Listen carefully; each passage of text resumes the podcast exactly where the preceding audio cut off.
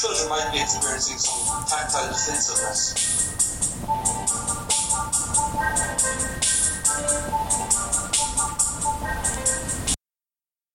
All right. Hello, everyone. I hope everyone's doing really well.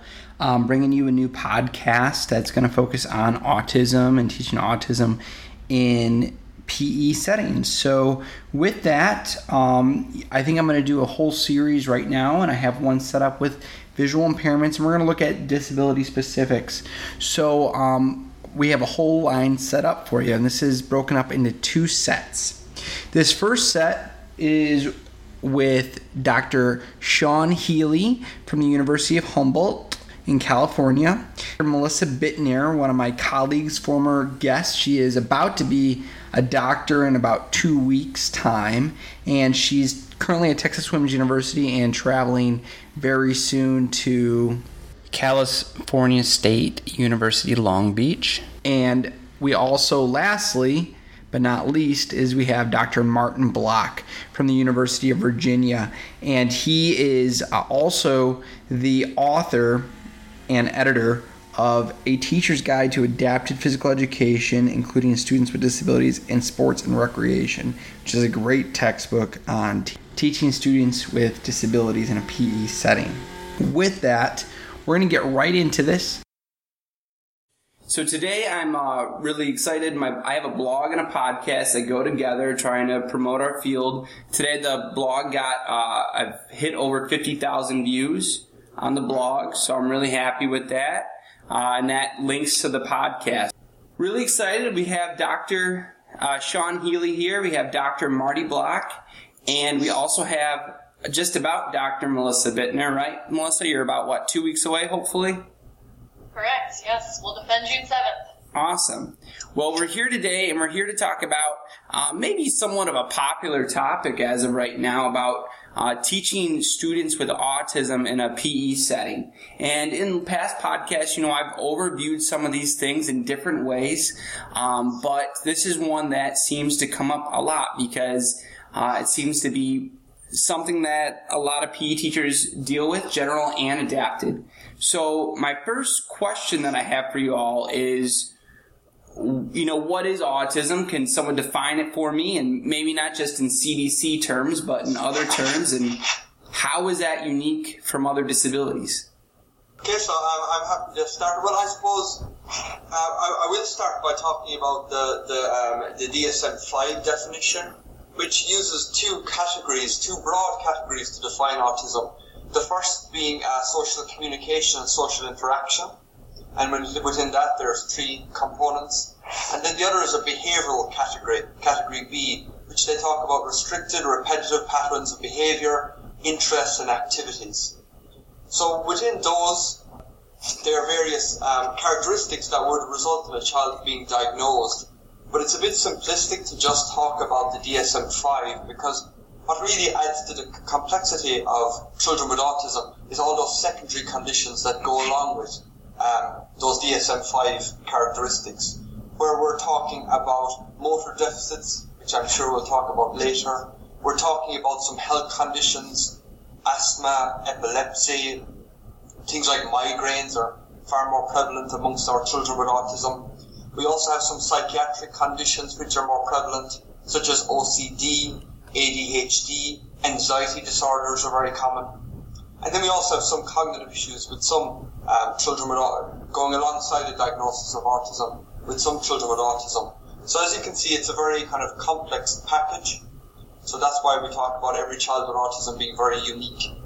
I, I agree with a few more things. You know, with the Diagnostic and Statistical Manual 5, uh, there's different levels now, so you won't hear about Asperger's or, or or, or Rett's. Instead, you'd have level one, meaning requiring support, level two, requiring substantial support, and then level three, requiring extreme support at all times. A um, few other things that it needs to manifest prior to 36 months of age, and interesting enough, it's five times more prevalent in males and about 1 in 68 children are diagnosed with autism spectrum disorder. So you just talked about that level 1, 2, and 3, and I don't know how familiar people are, are with those terms just yet. Um, I think that, you know, how long has it been since those terms started coming out? Level 1, 2, and 3? It was like May 2015, 2014. Okay. And so then they changed from all these, from your Rett's and from uh, PDD. Um, and so with that, though, those changes, uh, how do you all feel about those changes? Are they helpful? Are they helpful for practitioners? Who are they helpful for? So there's quite a lot of controversy in the field about that. Um, with autism spectrum disorders previously an umbrella term for those other disorders, as you mentioned. And now it has been um, collapsed into two categories um, with characteristics that might result in a diagnosis of autism spectrum disorder, now a singular diagnosis. Um, there was many motivations for doing this, and one was because it was often quite difficult to differentiate between some of those sub-diagnoses. However, a lot of parents and a lot of individuals with autism, or especially adults with Asperger syndrome, for, for example, they don't all feel, they don't all support this change in the diagnostic criteria. Um, but I, th- I, think as a practitioner, and I think many practitioners, um, they find the talk of a singular diagnosis with those levels that Melissa spoke about to be a bit more um, meaningful. I, I would say from a practitioner standpoint, um, the specific label of pervasive developmental disorder or Asperger's or autism or any of the, the things they had before in the DSM, uh, as a practitioner, I don't think that would make a difference. I know I have a child who's on the spectrum. Tell me what I need to know about the child. Um, I think the three levels is a good start. They're very broadly defined, um, and it, I think it'd be hard again, for a practitioner to come up with, is this a level one, two, or three, or even if a special ed teacher said, I'm bringing down a child with autism who's level two, that has no meaning to me. What I need to know is what are the child's social skills? What are the child's communication skills, both expressive? Can he say anything to me? Uh, or does he hit out when he wants something? Does he understand what I say?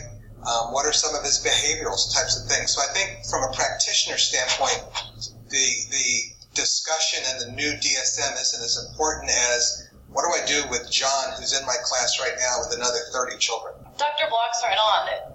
That's what the spectrum is all about. It's a wide range of spectrum, and each are individuals. And kind of the famous quote that many like to say when working with someone with autism by Dr. Uh, Stephen Shore is once you've met one person with autism, you've met one person with autism. And each are so individual in their needs and that's where you know we as researchers, our practitioners, have to make sure that we're uh, accommodating for that.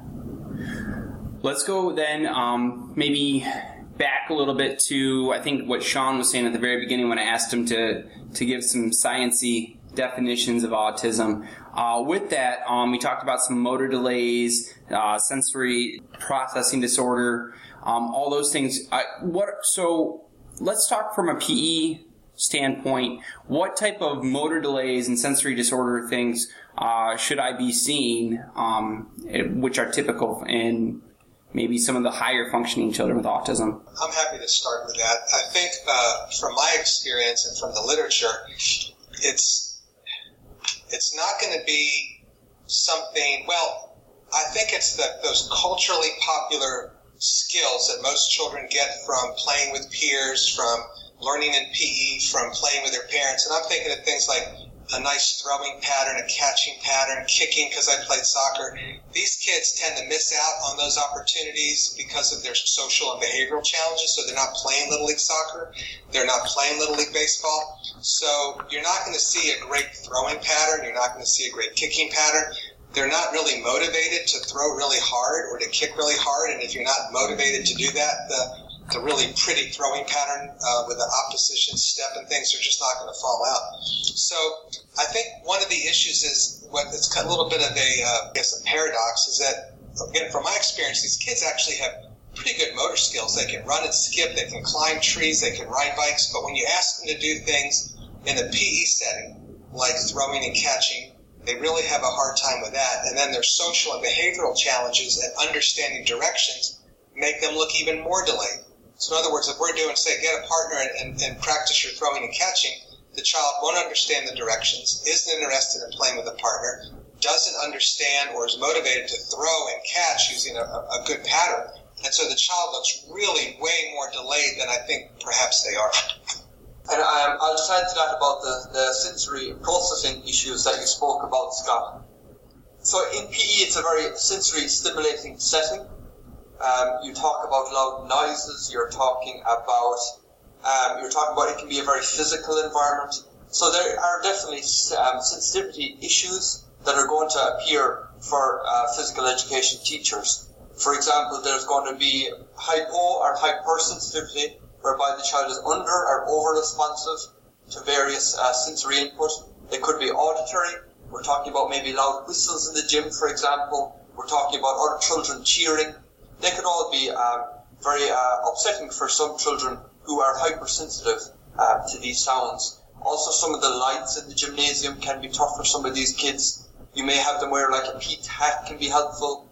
Some of them are going to wear ear muffs, for example, to lessen that uh, auditory input. But I think what might be most challenging for us uh, physical education teachers is the, the, the, the tactile sensory issues that these, these children may have, whereby they're either hyper or hyposensitive to touch. You might notice some of these children hold a ball, for example, with just their fingertips. Um, they might be the children who don't respond, um, get really agitated if you try and give them physical guidance. These children might be experiencing some tactile defensiveness. And closely related to that, many children with autism will also have proprioceptive, um, again, either hyper or hyposensitivity, which is going to affect their uh, fine motor skills. And finally, um, a lot of these children will also have vestibular issues. And this could be um, expressed in two ways, whereby they may really seek out um, uh, stimulation of their uh, vestibular system in their inner ear. You might see these children spinning around, for example, in your PE classes, you're trying to give instruction. Or maybe these are the children who are over, are, sorry, under responsive within their vestibular system. These are the children who are going to love sitting on a gym ball and bouncing up and down. Are these are going to be the children who, um, yeah, who, who, who, who, might like to rock back and forth, for example. They're trying to stimulate their vestibular system. So those sensory issues, they can really conflict with some of the demands in PE. So again, as Dr. Block said, it's all about understanding your child, understanding any, any sensory processing issues they may have, and then trying to work with it. So, so with that, with the sensory processing disorders, you know, and I, my experience is when working with kids with autism or sensory processing disorders, is that it takes a lot of time to figure out um, some of those, you know, pieces of what they need and what is what they don't want. Uh, is there some ways as practitioners that you know it sometimes takes weeks, months um, years to figure some of those things out with some of our kids with autism. Is there any ways that we can try to streamline that? And is there any assessments or tools or anything like that with sensory processing disorder that we can try to move that along so we can better identify those things faster? Okay, so um, what I would typically do in our programs here is at the start when you bring in your child with autism, I'm thinking of one boy especially recently who joined our program a seven year old boy. And we start with giving him an opportunity for some free play. And actually, through that, we kind of quickly identified the, um, the sensory issues that that boy had. Because we were aware that he potentially had some, we put him in an, an environment with a lot of different types of equipment. This boy, for example, very quickly started jumping up in our, our dome cones. And again, we of, kind of quickly found out that that was trying to stimulate his vestibular system we put him on trampolines later. We put him on large gym balls, and we kind of quickly um, realised that that's that's what his behaviours were trying to achieve. And then we integrated that into our program, whereby once that boy he completed a station on some fundamental uh, motor skills, his reward was bouncing on the gym ball, again giving him that response that he uh, so desired. So I think just by giving them the opportunity to um, to, to, to uh, the opportunity for us to observe them in the environment, observe how they interact with equipment pieces. I think actually um, you can identify potential sensory issues uh, quite quickly. You just in that informal setting. All right. Um, I'm going to go back to talking about that motor delay piece again now too, uh, which I think Dr. Block uh, answered a moment ago. So with this, and this is a topic that has come up, I don't know, maybe in half the episodes I've done now um, about um, eligibility for APE services. So, and I've had some different opinions on here, but I want to hear maybe your rationale um, on if I have a student with autism who has you know apparent social and communication delays but no motor delays um, can he be eligible for AP services? And I want to open that up because I've had a lot of different thoughts on that. I'll, I'll take a stab at it. In our school district the answer would be no. Um, if it's purely behavioral and social then uh, and if the child is having difficulty in general physical education we would recommend the teacher assistant accompany the child um, uh, one of the things I kind of always kind of think about is okay, if the child qualifies and we go in and pull them out and work with them one on one, what will we work on? And if they have no motor delays or fitness delays, then we really wouldn't work on anything. So uh, in those cases, I think it's more uh, uh, impetus for the special education teacher to provide a teacher assistant to accompany the child and help the child be successful and work with the, the physical educator. Yeah, this one is a hot topic. to, to play the other side of the fence, some might say yes, because though the student may not have motor delays, they might have the sensory needs, health issues, or health related fitness needs. And obviously, when we assess, we need to look at the child like in the entirety of their environment. So you know, this might mean the teacher might have to do some modifications or equipment or environment to help that child be safe and successful. So that's what the other side of the argument might look like. Yes, well, when I talk about uh, qualification for AP services, I often think of those two words that Melissa said about safe and successful. And um, if the child, and often uh, those two go very closely together, of course, but if the child is maybe in a danger to uh, other children or himself in physical education, for example, then there could be um, individualized services could be provided. For example, uh, I did work with a boy who often expressed himself in a kind of an aggressive way with equipment pieces, for example, and this boy could potentially qualify for AP services. The one, the one caveat that we've run into are children who don't go down to physical education at all. So we've had some, Sean talked about the sensory issues. The gym is just too loud. There are too many children. It's just overwhelming. So we've had children who, and from my assessment, really don't have a motor delay or significant motor delay, but the, the teachers can't get him down to the gym. And so he's getting no services at all. So in those cases, we would provide services and try to work on things and ease them back into the gym setting, hopefully. But but that would be we, we have had those occasions as well. So I, I have a question on that sensory processing disorder. Maybe just to Dr. Black. Um, how, how would you feel if you did have a kid that you know, I don't know if this would be a realistic scenario, but um, they don't have any motor delays, but they have very apparent sensory processing disorder issues going on. But I don't know if that would be realistic or not because most people with significant um, sensory processing disorder would probably have some motor delays with it, but would they be eligible? Well, we have we have some boys, and Sean talked about the earmuffs, those um, those noise reducing headphones. We have children go to regular PE wearing those noise reducing headphones, and there's a teacher assistant with them. And because of their tactile sensitivity issues, um, sometimes they are kept a little bit away from their peers or like Sean said, they can get aggressive when they get too close to peers. So there's a teacher assistant with them, but they, they, they make it through physical education and they seem to be benefiting at their level. And so still there's no need for an adapted physical educator to intervene in those situations. Um, I mean, that, that's, that's kind of how I look at that. I think that's, that sounds very appropriate. And it sounds to me that's somewhat like, um, my bachelor's, I got a bachelor's in special education and then I went my master's in APE. And that sounds like a lot more of a special ed type of thing where you don't want to intervene unless all other possibilities have been have been tried because we are somewhat taking away from that general ed experience. Yeah, the other the other thing I think that you're kind of alluding to are accommodations versus having a child qualify and receiving goals and objectives. And I think a lot of children with autism are under the realm of they need accommodations, but not necessarily a unique IEP. Absolutely. And that's just good teaching. Yeah. So with that, so kids with autism that are on an IEP, maybe kids that are not on an IEP, uh, what is effective PE programming going to provide to them that they might not be getting otherwise? Well, my, my personal favorite thing that I've seen very effective is using visual supports.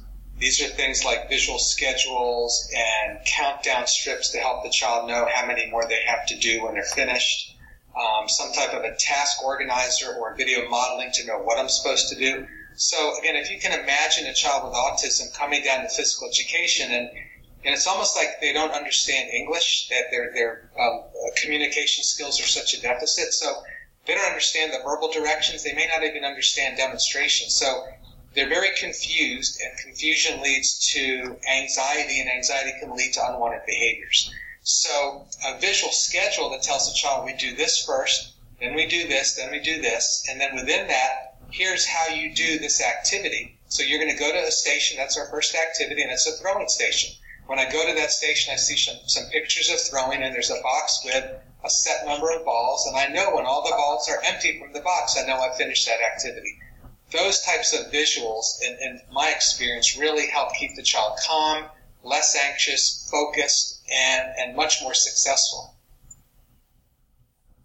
Some, uh, you know, I would also encourage practitioners to look into other evidence-based practices, which that means just practices that are supported by research. Dr. Block obviously mentioned the visual supports.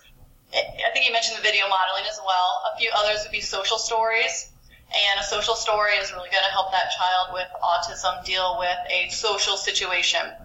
Uh, you know, whether it's taking turns or entering a new environment.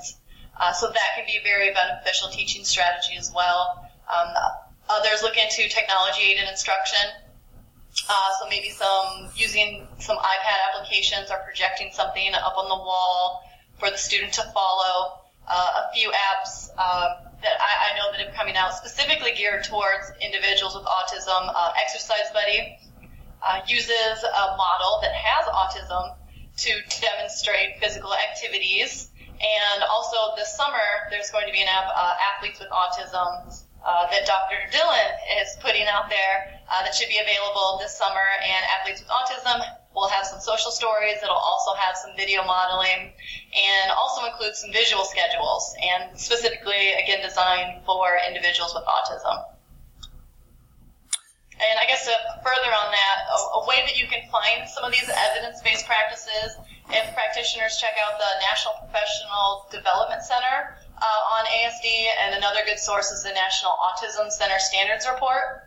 There are a few places that you can find some evidence-based practices, and it's extremely important to be using evidence-based practices uh, with your students because the Every Student Succeeds Act that was recently passed uh, here last December uh, mentions EBP's evidence-based practices about 90 different times. So it's going to be very important going into the future uh, in IEP meetings, et cetera, that you're talking about what uh, EBPs that you are using uh, with students. Something I, I, you know, and Melissa and I have actually done some, you know, uh, we got an article that's going into Palestra right now on that, as well as we've done some systematic review on autism and kind of exercise and EBPs and all those things.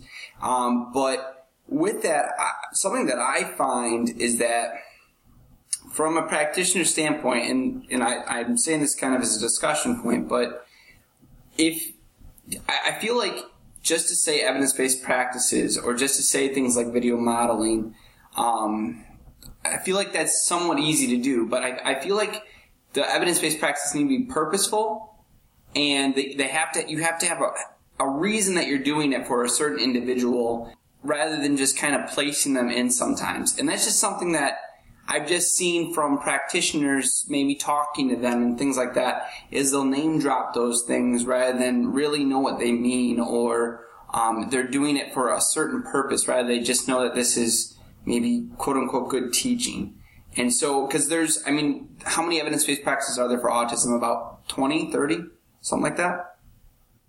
Depending on the source, yeah. Yeah, and so is it important that we are selecting the right ones for the right child as well, or for the right situations? Absolutely. Uh, I can share a little bit of that story that I dealt with uh, with my dissertation. We were uh, using picture task cards and part of our inclusion criteria. Uh, we did a recognition assessment with, at the time we were using three to five year olds, and out of the four participants that we initially recruited, three of the four couldn't uh, identify the pictures that we were using with them. So that's a, a big issue. Why are we showing all these children different pictures if they don't know what they are. So I think that's important as well. That it's not a blanket approach. It really needs to be individualized uh, for the the student that you are working with, and it's not a one size fits all fix. Because if I'm because I have autism does not mean that I'm and I'm not. It's a great strategy and it should be used, but it does not mean that I am naturally a visual learner. Correct. And so that's just I don't know. I just sometimes I, I hear those things and I want to make sure that people know that too, that they need to be still used individually. With that, it's still okay. Like if you know maybe they're included in a general physical education class, it's still okay to use a global visual schedule with you know, all the students in the class. It's just kind of good teaching practice to say for warm up, we are going to you know do this exercise for our activity. This will be next, and then finally we'll end with you know maybe some cool down yoga. That, that's good teaching, and that's okay to use some of those things, but you shouldn't throw everything at a student with autism. You really need to figure out what their particular um, needs are. And I, I often defer to the special ed teacher and parents. Um, they work with the child much more than we have as physical educators, and so I would go down to the special ed teacher and say, what, what's effective? What works for this particular child? And maybe even talk to the parent. You know, he's coming to PE. What have you found to be effective? And, and really rely on other people's uh, help well, in addition to that, if you're using some of those visual supports, they should be seeing those same supports in the classroom and they should be seeing those same supports at home. That, that really helps to have that collaboration with everybody. Great point. So it's not just in your gymnasium that those supports are happening. All right, everyone, that is the podcast for the day. Uh, we will have a new one out with the same people on autism talking more about bullying, um, about inappropriate behaviors, and some of their current research that's going on. So stay tuned and thanks for listening.